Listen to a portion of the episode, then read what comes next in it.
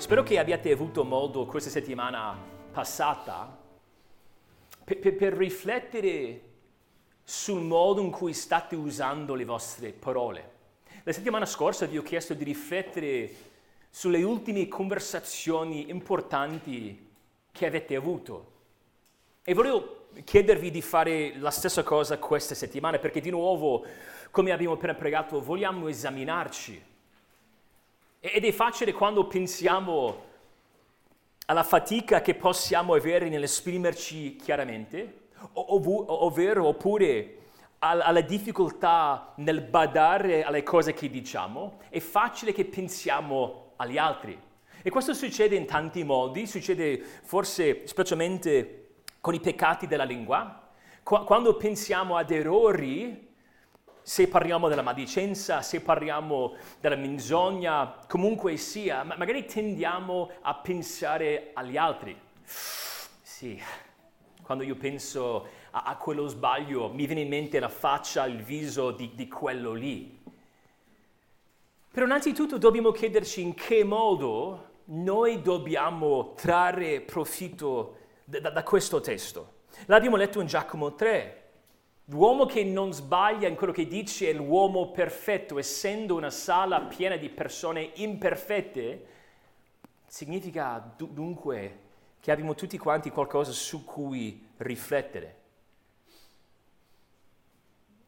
Voi avete nella nostra bocca, nella, nostra, nella, nella, nella vostra lingua, con le vostre parole, uno strumento potent, potent, potentissimo, uno strumento potentissimo, uno strumento che può benedire o maledire, uno strumento che può edificare, costruire, formare, uno strumento che può annullare, cancellare, distruggere.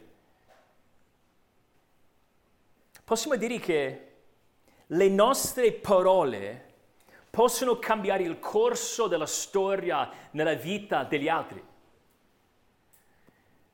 Se io penso alla mia vita cristiana, io posso guardare in modo molto specifico certi momenti, certe stagioni, certe tappe, momenti nei quali il Signore si è servito di altre persone di dirmi la cosa giusta, le parole giuste, nel modo giusto, nel momento giusto. Io posso dire che io sono chi sono nel Signore.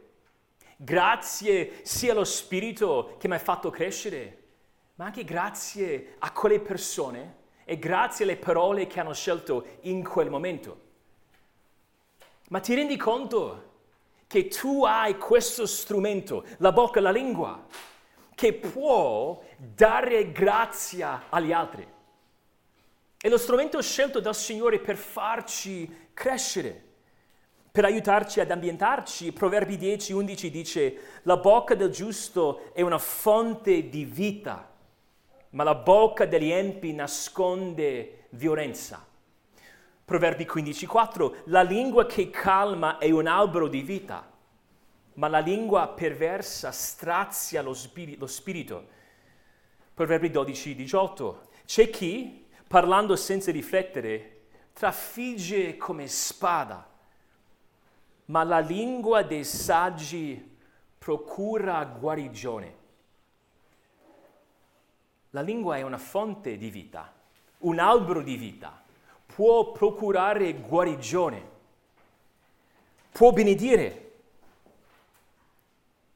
Allora noi vogliamo provare a capire il beneficio spirituale che proviene, che può provenire da quello che diciamo. Perché a volte noi siamo così lenti a capire l'importanza della nostra lingua, l'importanza di quello che diciamo, perché non capiamo la sua portata, le cose che può fare. E volendo arrivare a capire la lingua, la bocca come uno strumento che conferisce grazia, ci arriviamo. Dobbiamo, dobbiamo, un attimo ripassare i principi cardinali, questi tre pilastri della buona comunicazione, della, della comunicazione cristiana.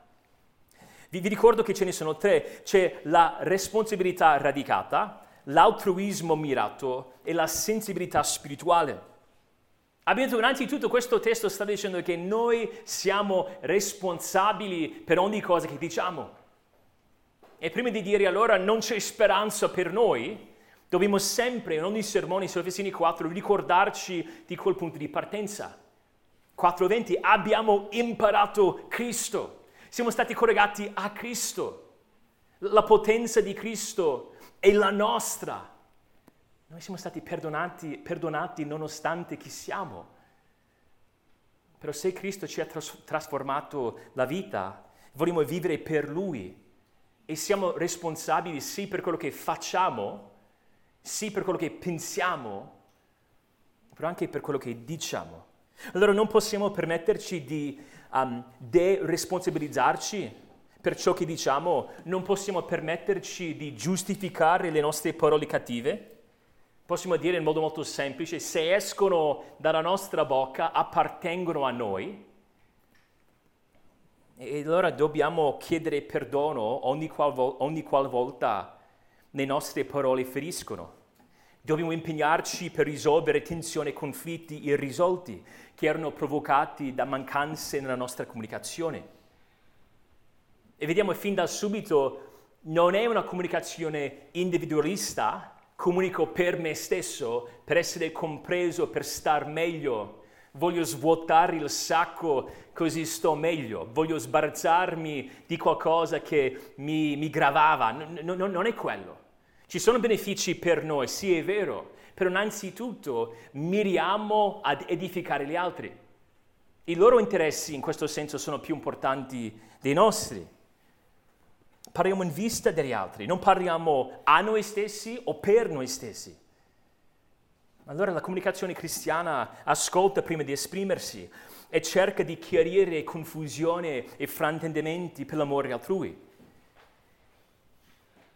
E secondo il versetto 30 vi ho detto che c'era in realtà, o c'è in realtà una congiunzione, è all'inizio del versetto 30, che dice in modo molto chiaro, dobbiamo leggere il versetto 29 assieme al versetto 30 e ne parleremo in altri modi anche oggi. Abbiamo il sigillo dello Spirito, siamo stati suggellati con lo Spirito. Non, appartenia- non apparteniamo a noi stessi, ma allo Spirito allora è lui stesso lo standard della buona comunicazione. Dobbiamo valutare il nostro parlare secondo la parola dello Spirito. Allora, quando noi usiamo parole oziose, vi ricordate di Matteo 12? Gesù ha detto che um, quello che diciamo viene da, qua, da qualcosa dentro di noi, dal nostro cuore, l'esterno inizia internamente e noi dovremo rendere conto davanti a Dio nell'ultimo giorno per ogni parola, non soltanto cattiva, ma per ogni parola oziosa, ogni parola frivola. E dello Spirito stesso, la persona più importante che viene offesa quando usiamo parole oziose. E visto che lo Spirito dimora in noi per fortificarci per essere fedeli, non possiamo gettare la spugna, non posso dire è difficile parlare con quello. Non posso dire mm, ho provato a usare parole amorevoli nei confronti di quel credente, però non, non posso. No, no, non possiamo arrivare a quel punto perché lo Spirito dimora in noi per fortificarci in modo che siamo fedeli e allora abbiamo la potenza sua per poter crescere nella comunicazione. E tutto ciò ci prepara per capire la bocca come mezzo di grazia. Noi vorremmo capire che la nostra bocca è un mezzo di grazia. Vi ho già parlato del fatto che la, la bocca, ovvero la lingua, è uno strumento molto potente, potentissimo. Però possiamo dire è così potente proprio perché la bocca è un mezzo di grazia. E se vorremmo capire bene cosa intendiamo per edificazione o edificare o parola buona, dobbiamo valutare tutto quello che vediamo nel versetto 29 alla luce di questo obiettivo. Guardate la fine del versetto 29. Vediamo la, la, la, la, parola, la congiunzione affinché. Affinché ci dice stiamo per vedere un obiettivo, uno scopo, affinché conferisca grazia a chi l'ascolta. Ora, a questo punto dobbiamo chiederci, aspetta, no, no, no, non è superflua questa frase? Non è una specie di um, ripetizio, ripetizione superflua? Abbiamo già parlato di parole edificanti perché prima, un po' prima nel versetto 29, che edifichi secondo il bisogno, ditela. Che già abbiamo parlato di edificazione. E grazia e edificazione mi sembrano la, la stessa cosa. P- però dobbiamo capire che in qualche modo la, la grazia va oltre l'edificazione. Perché qui stiamo parlando di, di dare qualcosa. In altri parole possiamo dire che vogliamo parlare in modo edificante affinché la persona che ci ascolta sia edificata e, lo facciamo per mezzo di parole che, che, danno grazia. In altre parole, quando parliamo in modo che l'altro riceva la grazia, c'è l'edificazione. Quindi dobbiamo distinguere tra le due cose. Poi magari possiamo dire che eh, no, non parla semplicemente del modo in cui si esprime il credente, perché stiamo parlando di dare qualcosa a chi ci, ci ascolta. Per, esempio, Colossesi 4, 6 impiega un linguaggio molto simile. È un brano simile, dice il vostro parlare sia sempre con grazia. Lì stiamo parlando della maniera. L'altra cosa che dobbiamo dire è che in Colossesi 4 um, si tratta di quelli, di quelli di fuori. Ecco l'idea, cioè i non credenti. Qui stiamo parlando di edificare i credenti. Ovviamente i principi di cui parleremo sono applicabili ad ogni situazione, però il contesto specifico che Paolo ha in mente è la Chiesa, l'edificazione di altri credenti. E qui non dice di parlare con grazia, ovvero in modo grazioso, sta dicendo che noi vogliamo dare grazia agli altri. E magari per farvi, farvi capire, se guardate il versetto 28, lì il verbo dare è dalla stessa radice di conferire nel versetto 29. Nel versetto 28 Paolo dice che dobbiamo smettere di rubare, dobbiamo affaticarci, dobbiamo impegnarci, dobbiamo lavorare per guadagnare, non per noi stessi, ma affinché abbiamo qualcosa da dare agli altri. La stessa cosa succede qua, però qui non parliamo di beni materiali, ma benedizioni spirituali beni materiali per soddisfare un bisogno fisico nel versetto 28 e la grazia per soddisfare un bisogno spirituale nel versetto, nel versetto 29. Ora questa frase dare grazia si trova due volte o, o in altri due testi nel, nel Nuovo Testamento. Ah, e questi testi sono simili, c'è Giacomo 4,6 e 1 Pietro 5,5. Entrambi i testi citano Proverbi 3, 34. Dio resiste ai superbi, ma dà grazia agli umili. Dio dà grazia, aggiunge un'altra grazia. Possiamo crescere nella grazia di Dio. E possiamo dire che, aspetta, è Dio che dà la grazia. Infatti, come, come abbiamo appena letto, questo è Proverbi 3, di nuovo che viene citato, viene citato in Giacomo 4 e 1 Pietro 5, però è Dio che dà la grazia. Noi non possiamo dare grazia a qualcuno, è impossibile. Non abbiamo quella capacità, non abbiamo quel potere, quella potenza, quell'autorità, non, non ce l'abbiamo.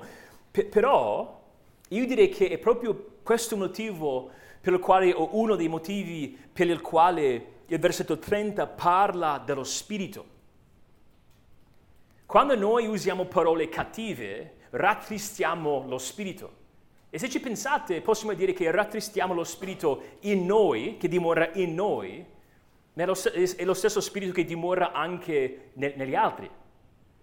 Quindi lo Spirito è rattristato quando non usiamo una comunicazione edificante o che dà grazia, perché lo Spirito in ogni sua comunicazione vuole conferire grazia agli altri.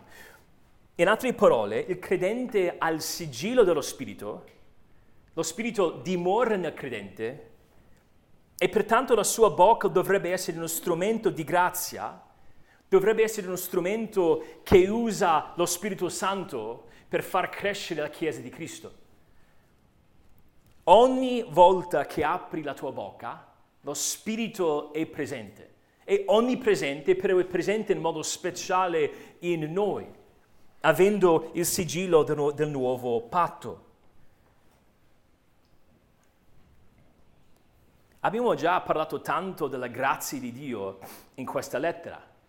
Diverse volte nel primo capitolo, se vi ricordate lì, tutto era in vista della lode e della grazia di Dio. Era quello lo scopo della salvezza. Abbiamo visto la salvezza pianificata dal Padre, metta, messa in atto dal Figlio e applicata dallo Spirito. Era, era tutto per la lode della grazia di Dio. Dio voleva innalzare la sua grazia. E se guardate il capitolo 2 si parla diverse volte della grazia di Dio. 2.5. Anche quando eravamo morti nei peccati, ci ha vivificati con Cristo. È per grazia che siete stati salvati.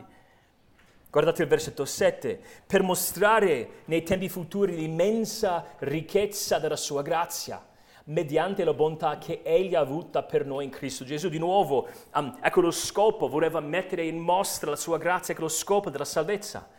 E poi il versetto 8, infatti è per grazia che siete stati salvati, mediante la fede, e ciò non viene da voi, è il dono di Dio. La grazia non può venire da noi, però noi possiamo essere canali per trasmetterla a, agli altri. La grazia cos'è? Di solito si definisce la grazia come il favore immeritato di Dio. È una benedizione spirituale, di solito ideata come un rapporto con il Signore di cui non siamo degni noi riceviamo qualcosa di cui non siamo degni, e quello è vero, una cosa immeritata, però oltre a quello, quando abbiamo studiato il, capitolo, il primo capitolo abbiamo detto proprio questo, la grazia di Dio è favore demeritato, per modo di dire. È demeritato perché non è semplicemente che no, non, non, fossimo all'altezza di riceverla, non eravamo, er, er, non eravamo in grado di meritarla, noi abbiamo, noi abbiamo meritato qualcos'altro. Noi riceviamo benedizione nonostante che abbiamo meritato maledizione. Noi abbiamo guadagnato qualcosa, siamo degni di qualcosa, meritevoli di qualcosa, l'inferno, è solo l'inferno. L'eternità, l'eternità senza la presenza di Dio, senza la sua presenza benevola, senza la sua benedizione, però riceviamo la sua presenza in Gesù Cristo. La grazia di Dio si riceva in Cristo. Siamo salvati, come abbiamo detto, in diversi modi per grazia. Infatti Paolo ci ha ricordato in Efesini 2, 8, che è un dono. Vieni da Dio, non vieni da noi, è, è un dono. Non si può guadagnare la grazia. La, la grazia non, non, funziona così. Più volte che vieni in chiesa, più punti hai e se accumuli tanti punti, come se fosse una tessera sul mercato, arrivi a un altro grado, un altro livello. Ci sono più sconti, ricevi più cose dal Signore e se puoi leggere la Bibbia per 30 minuti ogni settimana per sei anni, se vieni in chiesa senza saltare, se non per due settimane all'anno, allora vai avanti nella grazia. Non funziona così. È il Signore che dà grazia, il Signore che fa crescere. Siamo salvati per grazia, riceviamo un dono che Dio ci dà. Noi abbiamo all'inizio di Efesini ogni benedizione, ogni, ogni benedizione in Cristo. Se abbiamo già ogni benedizione, non possiamo ricevere più benedizioni. Se siamo già in Cristo, fonte di ogni grazia, non possiamo essere più in Cristo. Allora cosa intendiamo? Ma Pietro magari ci aiuta perché alla fine della sua seconda lettera Pietro ci comanda così, crescete nella grazia e nella conoscenza del nostro Signore e Salvatore Gesù Cristo. Questo è secondo Pietro 3, 18. Dobbiamo crescere nella conoscenza che abbiamo. Dobbiamo crescere nella grazia che abbiamo. Allora possiamo dire che in qualche modo un mezzo della grazia è uno strumento di cui si serve Dio per farci crescere nella grazia che abbiamo in Cristo, di capire le sue sfumature, di capire la, la, la sua bontà, la sua abbondanza.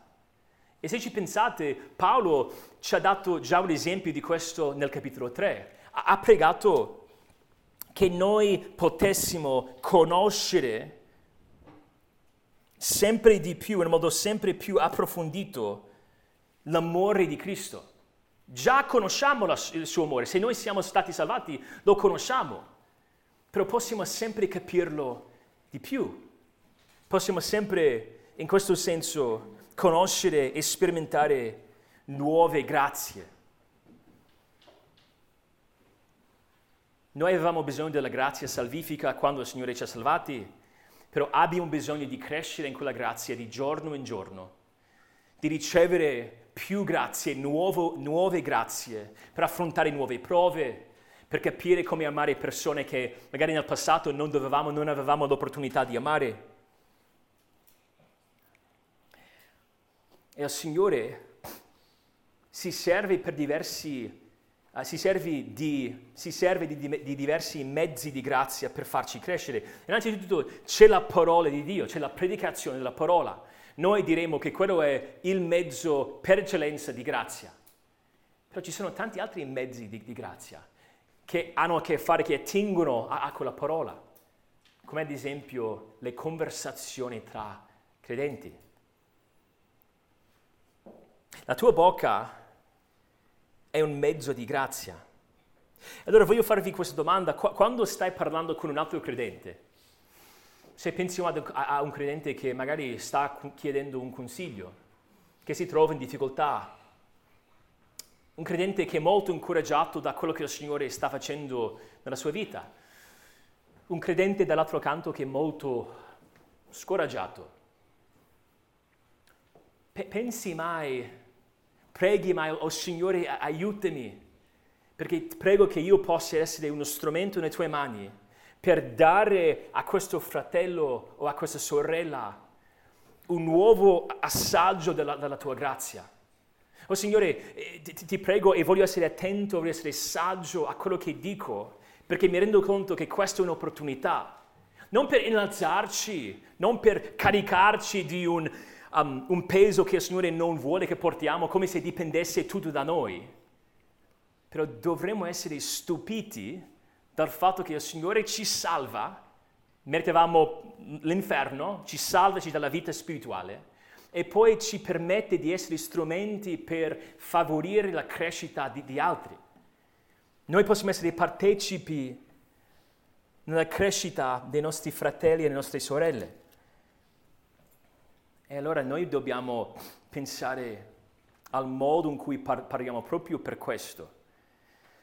E volevo partire da quell'obiettivo perché trasforma il modo in cui leggiamo il testo. Edificare con la nostra bocca non significa dire qualcosa all'altro che fa sì che vada via dicendo mi è piaciuto quello che ho sentito. Quello sarebbe fi- fin troppo semplicistico. Non stiamo dicendo, ah, no, non ho detto niente che, che ha reso difficile quella conversazione. Non parliamo di essere simpatici, non parliamo di un buonismo, un non voler offendere. Parliamo di qualcos'altro. E come si vedrà, l'edificazione mondana è diversa dall'edificazione cristiana. Qual è la differenza? L'incoraggiamento cristiano è diverso dall'incoraggiamento mondano. Qual è la differenza? Noi vorremmo essere simpatici, giusto? Non, voglio, non voglio dire altrimenti. Dovete ascoltare bene, non ho detto in questo sermone di non essere simpatici. Vogliamo essere simpatici, però anche i nostri amici atti, loro vogliono essere simpatici. Qual è la differenza? Noi abbiamo lo spirito, no, noi possiamo essere strumenti per conferire grazia. Allora se noi scegliamo parole simpatiche, edificanti e incoraggianti, Dobbiamo capire che quello non è il fine di quello che stiamo facendo, il fine è di dare grazia, perché la grazia produce la vera edificazione. Allora, se la bocca è un mezzo di grazia, ne devono, ne devono uscire parole buone, formative e tempestive. Abbastanza velocemente vogliamo vedere questo, che alla luce di questo scopo di conferire grazia, la bocca è un mezzo di grazia quando ne escono parole buone, formative e tempestive. Buone, formative e tempestive. Usiamo tutti questa frase. Grazie altrettanto, grazie, altrettanto. E a, volte va alla grande, giusto? Quando tu dici altrettanto, grazie, altrettanto, a volte va alla grande, però ci sono momenti in cui non funziona, giusto? Per esempio, quando il cameriere ti dice buon appetito, grazie altrettanto, se mangi dopo, tipo così. Um, quando il tassista ti porta all'aeroporto e ti lascia davanti all'aeroporto e ti fa buon viaggio, Grazie altrettanto se mai viaggi in aereo oggi, non lo so. O quando un tuo amico che, appena fi- ha appena finito di allenarsi davanti alla palestra ti dice buon allenamento, grazie altrettanto, spero che quello che hai fatto prima sia andato bene. Comunque, um, è una frase buona, funziona, giusto? però come vedremo, per essere efficace, per essere veramente buona, deve tener conto di, di tante cose, giusto? Vedremo, parleremo de, de, de, delle parti forse più um, importanti, del fatto che le nostre parole devono essere formative e tempestive, però prima di arrivarci non vogliamo sorvolare questo primo principio. Le nostre parole devono essere buone. Se noi vogliamo usare la bocca come mezzo di grazia, dobbiamo per forza usare parole buone. Vi ho, vi ho, dato questo esempio di un momento in cui usiamo una frase che non, è, non, ha molto senso, un po' insensata dire grazie altrettanto in quei momenti, però ci sono tanti momenti in cui diciamo qualcosa e dopodiché riflettiamo su quello che abbiamo detto. C'è un rimpianto, diciamo, ah, perché ho detto così? O forse succede tantissime volte, perché non ho detto così? Ora, succede con cose banali, magari ci viene in mente una battuta incredibile, però noi, avevamo il tempismo, abbiamo perso l'opportunità per controbattere e poi un'ora dopo diciamo, ah, era quello. E poi chiamare la, l'amico per dire, ehi, sai, ti ricordi un'ora fa dove... No, non ha molto senso. Però poi ci sono momenti più seri in cui noi diciamo, ah, avrei dovuto dire o non avrei dovuto dire. Però dobbiamo chiederci, ma come possiamo valutare Giusto? Come possiamo sapere se dovremmo rimpiangere quello che abbiamo detto? Dobbiamo avere, usare parole buone. Ora, buona quell'aggettivo è l'opposto della parola cattiva e vi ricordo che la parola cattiva significa malsana o, o marcia. Di solito si usava per parlare di cibo o, o anche um, frutto che proviene, proviene da, da, da, un albero, per, per dire. Quindi parla questa, questa parola buona, parla della natura generale della comunicazione cristiana. Dio è buono, ogni cosa buona proviene da Dio. Allora Dio stesso, sua, il suo carattere è lo standard della buona comunicazione. Ed è inevitabile che le nostre parole, prima o poi, in tanti contesti, includono valutazioni morali. Il mondo ha tutta una moralità, ha tutta una, una sua etica su cui basa le sue valutazioni. Per esempio, se pensiamo all'importanza dell'autostima nell'etica mondana, la Bibbia ha un'idea, un'impostazione molto diversa. Quindi se vogliamo avere parole buone, devono essere parole formulate secondo la moralità biblica. È Dio, il suo carattere che decide cosa significa il bene e il male, quello fa parte. Però se vogliamo capire come usare parole buone, ci vuole un buon esempio. Gli esempi sono importanti nella, nella vita e, e, se penso a chi sta imparando a predicare per la prima volta, di solito si sceglie un pastore che gli piace tanto, che piace a questo nuovo predicatore tanto, e quel nuovo predicatore prova ad imitare quel predicatore. Ci sono tanti che scelgono John Piper, usa questi gesti molto intensi, tipo Gloria! E tutti pensano, sì, voglio essere esattamente come lui. Cosa fanno? Imitano quello che fa.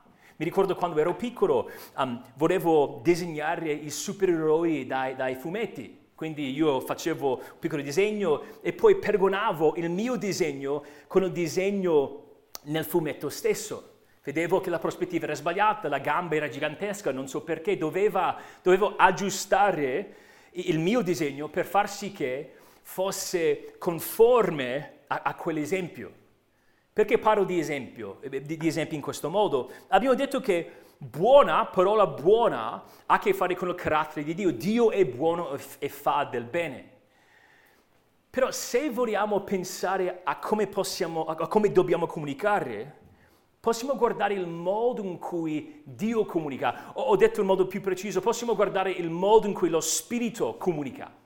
Quindi non ci serve un esempio come John Piper, non ci, serva, non ci serve un esempio come un fumetto, abbiamo Dio stesso. E se vogliamo capire in che cosa consiste la parola buona o parlare con parole buone, possiamo guardare l'esempio dello Spirito. E potremo far notare diverse cose o notare diverse cose nella Bibbia, però voglio darvi due esempi. Come parla lo Spirito a, a credenti? Potremmo rispondere, ma possiamo guardare le introduzioni delle lettere di Paolo. Paolo parla con tanti credenti ed è Paolo guidato dallo Spirito. Avete mai notato che Paolo spesso usa quella frase, quella frase grazia a voi? Paolo ha presente che la sua comunicazione può conferire grazia. E notate quello che fa Paolo quasi ogni volta in cui parla a queste chiese, cioè a questi credenti. Usa il ringraziamento come una forma di incoraggiamento. Ringrazia il Signore però non è semplicemente che ringrazi il Signore, c'è qualcosa di più perché lui sta dicendo a loro, voglio che voi sappiate che ringrazio il Signore per voi. E se andate a 1 Corinzi 1, vediamo che Paolo ringrazia il Signore perfino per, per questa chiesa. Questa chiesa che si trovava in, in tante difficoltà, pa- Paolo ringraziava, o, o, o meglio, lo Spirito per mezzo di Paolo ringraziava oh, il, il, uh, il Padre per queste persone. Um, questo è 1 Corinzi, se guardate 1.4, Paolo riconosce la grazia che è già stata data. Io ringrazio sempre il mio Dio per voi, per la grazia di Dio che vi è stata data in Cristo Gesù, perché in Lui siete stati arricchiti di ogni cosa, di ogni dono di parole di conoscenza. E poi va avanti. Però è interessante che quando lo Spirito si rivolge ad altri credenti, quasi sempre l'incoraggiamento, l'incoraggiamento è presente. E, e, se pensiamo un altro esempio, um, Apocalisse 2 e 3, le lettere di Gesù alle chiese. Ora non è sempre il caso, però spesso è il caso, in queste, tre, in queste sette lettere, che Gesù riconosce il bene che fanno. Per esempio dice alla chiesa di Filadelfia, Apocalisse 3.8, pur avendo poca forza, hai serbato la mia parola e non hai rinnegato il mio nome.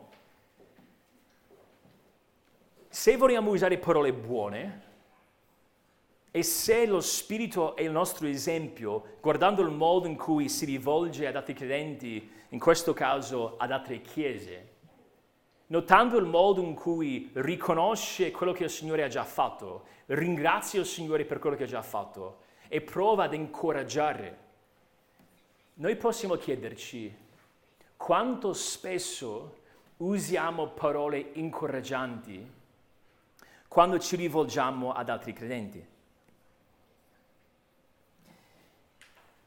Noi siamo fragili, noi siamo deboli, e abbiamo tanto bisogno di incoraggiamento. Abbiamo bisogno di sentire da altri credenti che loro vedono in noi quello che il Signore sta portando avanti. Perché a volte noi non siamo in grado di vederlo. No, non per vanto nostro, ma per, glorific- per, glorificare il Signore. E vi dico questo principio molto sempl- semplice. Spesso la gente ha bisogno di più incoraggiamento di quanto non pensi. Spesso diamo per scontato. Magari se il fratello dice, ma secondo te come sto crescendo nel Signore? Ti dice, ah, ovvio, in tantissimi modi, non, non ci ho mai pensato, non te l'ho mai detto. appunto, Do- dovremmo di- dirlo. Fratello, io sono così grato al Signore per te per questi motivi. I- io sono così incoraggiato perché vedo la grazia di Dio che opera nel tuo cuore in questo modo. Dovrebbe far parte del nostro modo di conversare. Di nuovo, il contesto di Efesini 4, parole buone in chiesa. Se io lo Spirito e lo Spirito vuole conferire grazia, se tu, fratello, se tu, sorella, hai lo Spirito, allora significa che lo Spirito sta operando in te. Significa che ci dovrebbero delle co- essere delle cose per le quali posso ringraziare il Signore. Parole buone. Se noi vogliamo che le nostre parole siano un mezzo di grazia, devono essere buone, però devono anche essere formative, formative, ovvero edificanti. La piramide di Cheope, cioè la grande piramide di Giza in, in Egitto, è composta di più di 2 milioni di blocchi, mattoni, 2 milioni di blo- uh, mattoni. E dobbiamo vedere le nostre conversazioni, le nostre conversazioni con altri credenti come, can- come, come dei cantieri, come delle opportunità per crescere e per formare. Noi dobbiamo vedere le nostre interazioni come dei piccoli mattoni che conferiscono grazia, che quella aggiunta di grazia può essere uno dei mattoni che edifica la, matu- la maturità di quell'individuo, ma anche della Chiesa. Io ho avuto l'opportunità di far parte di una Chiesa abbastanza, maturo, abbastanza matura Ovviamente quando io sono arrivato non ero molto maturo io, però la Chiesa lo era. E quando sono arrivato in Italia mi, mi sono chiesto allora, ma, ma come, come, si può arrivare a far parte di una Chiesa matura? Co- cosa succede? Ovviamente la Chiesa non è l'edificio, la Chiesa siamo noi, ma come possiamo arrivare a quel punto? E, e, e mi sembra che, che, una delle risposte migliori sia questa ci vogliono tantissime conversazioni edificanti. Ci vogliono anni di condivisione. Ci vogliono tantissimi mattoni che conferiscono grazie a queste conversazioni per costruire un edificio che glorifichi il Signore. Paolo ha già parlato dell'edificazione tante volte. Nel capitolo 2, 21, parla, qui si parla di un edificio, c'è un solo edificio, non c'è separazione. 4.12 dice che ci sono pastori dati alla Chiesa e anche altri per il perfezionamento dei santi in vista dell'opera, del ministero e dell'edificazione del corpo di Cristo.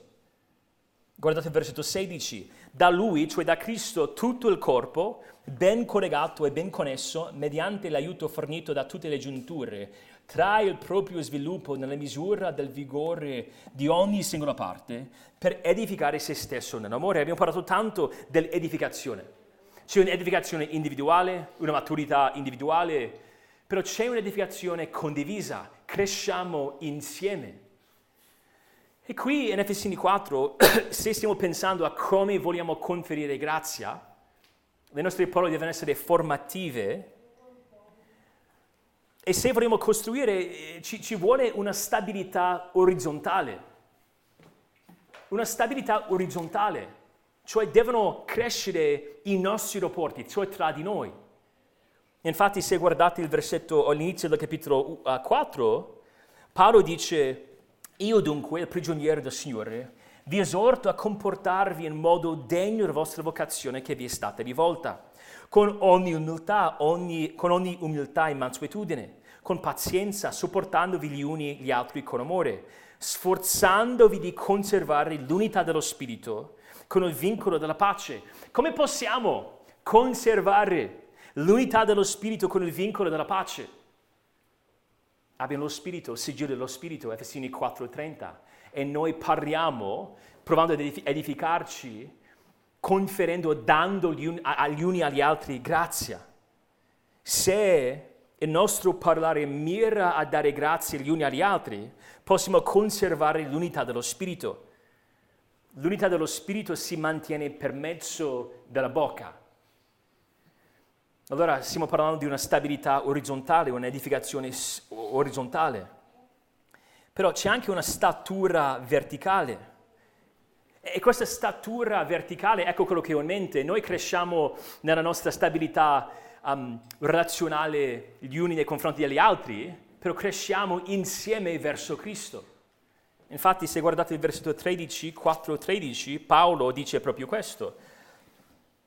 Fino a quello scopo dell'edificazione del versetto 12, fino a che tutti giungiamo all'unità della fede e della piena conoscenza del Figlio di Dio, allo stato di uomini fatti all'altezza della statura perfetta di Cristo. Noi vorremmo crescere verticalmente, noi, noi vogliamo vedere più di Cristo, diventare come Cristo. E allora in questo senso le nostre parole sono una specie di medicina che dovrebbe risanare rapporti, incoraggiare, sollevare, tirare su. E quando pensiamo al desiderio di essere usati dal Signore per dare grazie agli altri, dobbiamo pensare a quel giorno nel quale saremo con, con Cristo in cielo e, saremo in grado, se il Signore ci permette di farlo, di guardare indietro, di vedere la nostra vita, di vedere da, del momento in cui ci, salva, ci, ci ha salvati e di vedere tutte le conversazioni, tutte le parole che ha usato per portarci al momento in cui ci ha portato ad essere con sé in, in, in gloria. E se pensiamo a quella piramide, tutti quei mattoni, sappiamo che ci vuole un bel po' per arrivarci. Noi siamo fatti di migliaia e migliaia di conversazioni, parole formative. Però possiamo anche dire che le nostre parole devono essere tempestive, tempestive. Il tempismo è essenziale nella comunicazione. Abbiamo già parlato di quella frase grazie altrettanto, il contesto c'entra molto. Però quanto tempo si può lasciare passare prima di rispondere a un messaggino? Dipende da chi sei. Vocale, un'email, massimo sei mesi, dipende da chi sei. Tempismo importante. Dobbiamo, se noi vogliamo, e sto guardando nel versetto 29, quella piccola frase, secondo il bisogno, secondo il bisogno, se vogliamo rispondere e parlare secondo il bisogno, Dobbiamo, una, dobbiamo usare parole tempestive, che significa dobbiamo tener conto del momento stesso, le prove in cui si trova e lo stato d'animo dell'altro. Il momento in cui ci troviamo, le prove in cui si trova l'altro e lo stato d'animo. Il momento stesso è molto importante. Proverbi 27, 14 mi piace moltissimo questo proverbio, dice chi benedice il prossimo ad alta voce di buon mattino sarà considerato come se lo, maledic- lo maledicesse. Se tu dici buongiorno fratello, però sono le 4 di mattina, fratello non, di- non dice sono contentissimo di vederti, non, non succede così. Spesso cadono cose nel nostro giardino, noi siamo primo, a primo piano uh, nel, nostro, nel, nel, nostro, stabile, però se io porto qualcosa, una ciabatta è, è caduta di recente nel nostro giardino, se prendo quella ciabatta e vado sull'ultimo piano alle tre di notte e faccio sono qui con la tua ciabatta, so sei contento di averla, tempismo sbagliato. Se vedo che qualcuno ha appena, appena perso un loro caro, un parente, e lì è distrutto. E so che prima o poi avrà bisogno di sentire della sovranità di Dio, che niente succede per caso, non esiste caso, Dio non è arbitrario, Dio ha contato il giorno, de, de, della, i numeri, eh, Dio ha contato ogni giorno la vita di quella persona, so che prima o poi avrà bisogno di sentire quello. Però devo chiedermi se in quel primo momento, e, e, se, se, quella sia la verità di cui ha, ha bisogno. Devo tener conto del momento stesso. Se un mio amico viene smascherato, scoperto nel suo peccato ed è distrutto, magari non è quello il momento di esortare. Magari è quello il momento di indirizzarlo al perdono in Cristo e poi dire, fratello, voglio camminare con te. Posso chiedermi, ma devo dire questa cosa in questo momento? Oppure posso dire, ma perché scelgo questo momento? Perché a volte noi arriviamo a un punto in cui, piuttosto che tenere conto dei bisogni o delle necessità altrui, io dico, sto per scoppiare e devo dire questa cosa. Non ce la faccio io. Da tanto tempo che voglio dirlo, lo, lo dico. Però dobbiamo chiedere, ma, ma questo, è, è questo il momento giusto? Posso chiedermi, ma, ma è, è, questa l'opportunità migliore per dare grazia? Di nuovo, se lo scopo della mia comunicazione è, è di dare grazia, voglio chiedermi, oh, oh Signore, è, è, ora che devo sollevare questo argomento, questa cosa? Però devo considerare anche le prove in cui si trova. Devo, devo considerare tutto il, il contorno. Noi vorremmo essere compresi, allora vorremmo comprendere gli altri. Ci sono prove svariate secondo Giacomo 1.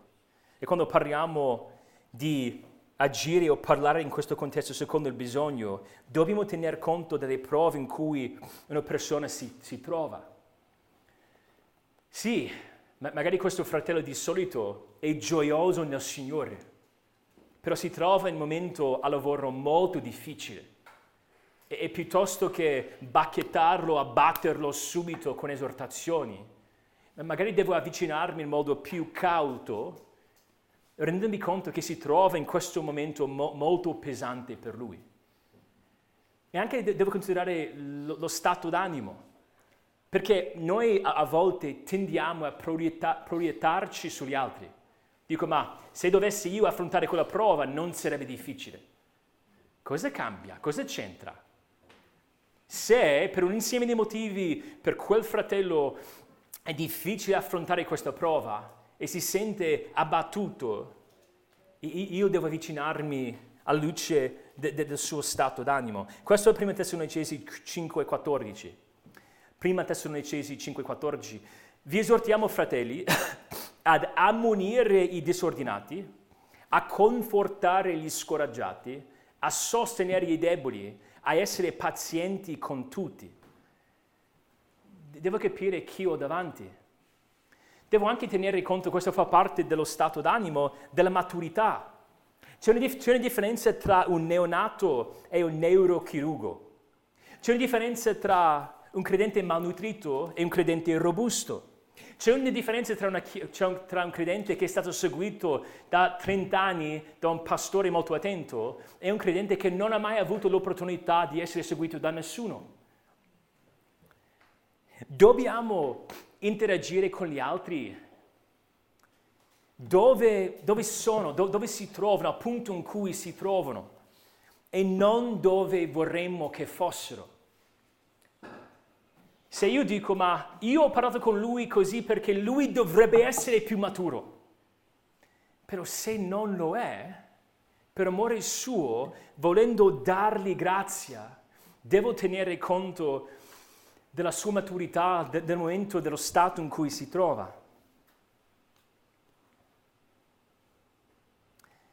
No, non possiamo negare la verità, non possiamo nascondere la verità, non possiamo mentire ovviamente. Però dobbiamo chiederci se questa persona sia pronta a sentire quello che vogliamo dire. Dobbiamo usare domande per capire Come stanno? Questo diventa molto importante. Domandare è un elemento molto importante. Quando non domandiamo possiamo rispondere in un modo errato. Vi do semplicemente un esempio. Questo è da 1 Samuele 1, 13, 14. Penso che sappiate la scena. C'è Anna che, che va al Tempio per pregare il Signore. Leggiamo questo è 1 Samuele 1, 13. Anna parlava in cuor suo e si muoveva soltanto le sue labbra, ma non si sentiva la sua voce. Perciò egli credette che fosse ubriaca. Senza chiedere niente, le disse, quanto durerà questa tua ubriachezza? Va a smaltire il tuo vino. E a volte noi facciamo proprio la stessa cosa.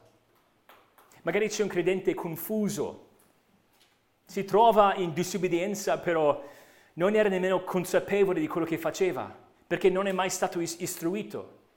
E noi arriviamo e noi diciamo, stai peccando, piuttosto di chiedere, ma posso chiederti, come mai hai deciso di fare così? E magari ascoltando, chiedendo, scopri che quella persona non ha mai considerato che questa azione potesse non piacere al Signore. Possiamo pensare a Gesù stesso pensando agli esempi. Gesù è l'esempio per, per eccellenza dell'uso delle domande. Gesù usava domande per coinvolgere, chiedeva ai suoi discepoli chi dite che io sia. Quando loro chiedevano delle tasse, lui chiedeva di chi è questa effige e questa iscrizione. Usava domande per smascherare il cuore. Chiedeva ai suoi discepoli, non riflettete, non capite ancora, non vi ricordate. Chiese Gesù all'uomo ricco, perché mi chiami buono? E spesso Gesù usava domande per indirizzare gli altri alle scritture. Non avete mai letto? Come mai gli scrivi dicono che Cristo è figlio di Davide? Domande ovunque. Noi dobbiamo essere come il nostro Salvatore. La nostra bocca è un mezzo di grazia e se vogliamo capire la buona comunicazione dobbiamo iniziare a vederla come tale. Dobbiamo usare parole buone, parole formative e parole tempestive. Però se le nostre parole sono formative, ovvero edificanti, usate nel momento giusto, significa che sono sempre leggeri, che non c'è mai un rimprovero? Ov- ovviamente no. Voglio farvi vedere una sola cosa, poi vorremmo pregare. Però è interessante notare i diversi modi in cui Gesù interagisce con Pietro. Per cui stiamo parlando di interazione con credenti e vediamo che il nostro Signore scelse sempre la parola giusta adatta al momento in cui si trovava. Parola adatta al momento, alle prove in cui si trovava l'altro, in questo caso Pietro, e anche alla luce del suo stato d'animo. Io ve lo leggo velocemente, vi do i versetti così potete guardarli dopo se volete. Quando Pietro si mise contro il Signore, contro il piano di Dio, c'era una grande esortazione. Questo è Marco 8:33. Gesù si voltò e guardando i suoi discepoli rimproverò Pietro dicendo vattene via da me Satana. Tu non hai il senso delle cose di Dio, ma delle cose degli uomini.